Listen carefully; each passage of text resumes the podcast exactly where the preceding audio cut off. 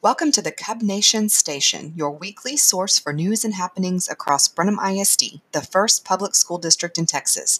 We've been leading the way in public education since 1875, and we invite you to join us each Wednesday as staff members and students share what's happening across our district. Today is a great day to be a Cub. Good morning and welcome back to the Brenham ISD Today Show, where it's always a great day to be a Cub. I'm your host, Jessica Johnston, and our guest today is Brenham High School Principal Joe Chandler. Thanks for being here, Joe. Thanks for having me today. It's an honor to be here.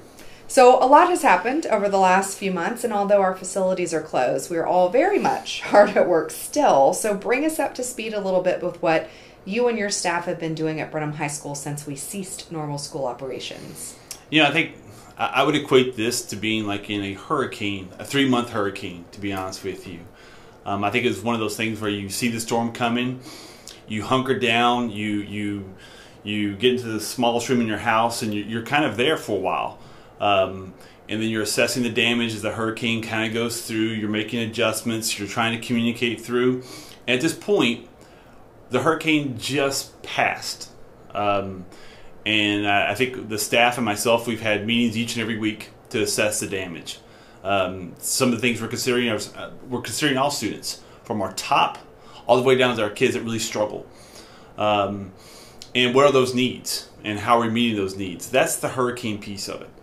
Um, at this point, it's what I tell the staff is we're getting ready to move into recovery mode right now, where we're going to pick up the pieces, we're going to see where kids are, and, and we're going to have to make a lot of adjustments because um, at this point in time, as I tell staff, every student now needs an intervention. From your number one student that's the top of their class, like I say, to the child that's struggling, everybody's going to need an intervention at some point. So I think it's where we're making adjustments on the curriculum side of things. We're, we're going to do due diligence to things like vertical planning, horizontal planning. Um, we're going to do adjustments to um, how we scaffold information in. A couple models I'm proposing possibly would be a, like a 20-30 model, where 20 minutes throughout a class period may be devoted to scaffolding information that we should have covered before while we were in cancellation mode. And then the 30 minutes is really going to be devoted to uh, new curriculum because you can't develop divorce yourself of either one. So it's going to be a lot of adjustments, and not to mention also the importance of that social emotional learning piece that I'm preparing staff for because we all have to kind of internalize what we've just gone through um, as adults, and then we have to be prepared to help students internalize what they've gone through. Um, so that's kind of what we've been working on. It's been a process, and it will continue to be for the next three to four years. I think we're all we're all prepared for that. Um, so I know everyone was really happy to hear that we're able to recognize our honor graduates and scholarship recipients in person. So tell us about the scholarship ceremony that's happening on June 1st. You know, we're so excited in that we that we can pull this off. It will be June the 1st at 8 o'clock at Cub Stadium, which is a little bit different. Um, and I think with the recommendations that Governor Abbott gave us, we really need to make adjustments to that. Really couldn't do that in the auditorium. And um, uh, the leadership team decided to let, us think about putting this outdoors at the stadium. We're going to put it at 8 o'clock at night because, as you know, June, the, the temperature turns up. We're in summertime now. So that will that will make better conditions in the evening. Will make for better conditions in the evening. So um, our hope is that we're able to recognize the kids that can come out. We'll practice that social distancing. Masks and gloves will be available for our kiddos. Uh, they'll be spread out in the field. Um, and uh, it, it, really, my whole point is it's a great way to bring closure and also recognize the hard work that these kids have done and also recognize their donors uh, for the support that they give the community and our kids each and every year. And I'm thrilled that we can pull this off. That's awesome. Even more exciting is our announcement that we will indeed have an in person graduation ceremony to celebrate our 2020 graduating seniors. I know that that was there's a lot of consternation surrounding that that situation. So, what do our students, parents, and the community need to know about our graduation event? I think first off, you said is we're going to have a graduation event. Um, and I think everybody realizes this too. Um, it won't look the same as it normally would on a typical graduation Saturday night. So th- we're going to practice social distancing in the stands for, for our families. We're going to limit the number of tickets for our families uh, to four per student. Um, and, and that's something that we, we just have to do, kind of outlined by our governor. Um, and I think I think everybody realizes that, and like I say, it's, it's a matter of sacrificing or compromising some things in order to, to celebrate our kids. And I appreciate the support of the community in that process. Um, so you may be asking how we're going to get those tickets on uh, June third. Um, from 5.30 to 8.30 we will be uh, passing those tickets out in kind of a celebration mode kind of very much like the caps and gowns where where kids didn't get out of their cars but they kind of drive up we'll check names off um, and we'll get those tickets to you along with maybe some special gifts that we're trying to work on. Can't promise that though. well, and if you're listening and you're curious about the details surrounding that graduation event and what it might look like for you as an attendee, please visit the Brenham ISD website at brenhamisd.net or the Brenham High School website for all of those details.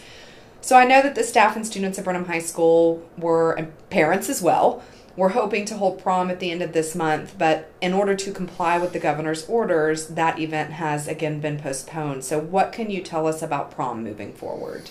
Really, I, think the, the, the most realistic thing we could look towards is really July. Um, a lot has changed from a week ago, and and a lot's changed from a month ago. So um, I, I, think the governor's plan is point on. It's it's level headed. It deals with data. It's looking at opening the economy and opening things up slowly.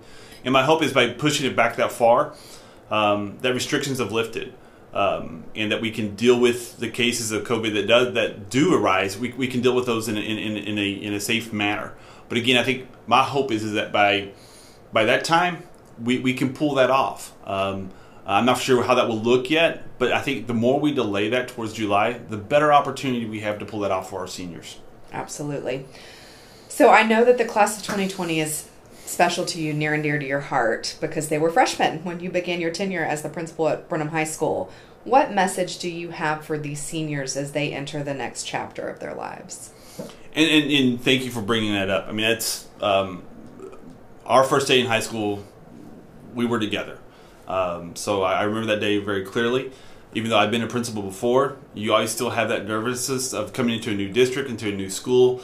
I, I didn't know the kids, and the kids didn't know me, so uh, there was a lot of uncertainty that first day for me and for those freshmen that were walking into the building. Um, but I've, it's been an honor to watch them grow up to be the, the young people they are today. I'm very proud of them. And, and I think in many ways, with this generation, I think they're chosen.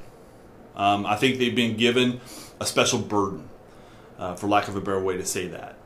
Um, they've been chosen. They, they get to carry this burden. They're going to take the lessons um, that that have occurred, the good things and the things that are negative, and they're going to grow upon those. They're going to lead us through whatever society will look like on the other side of this.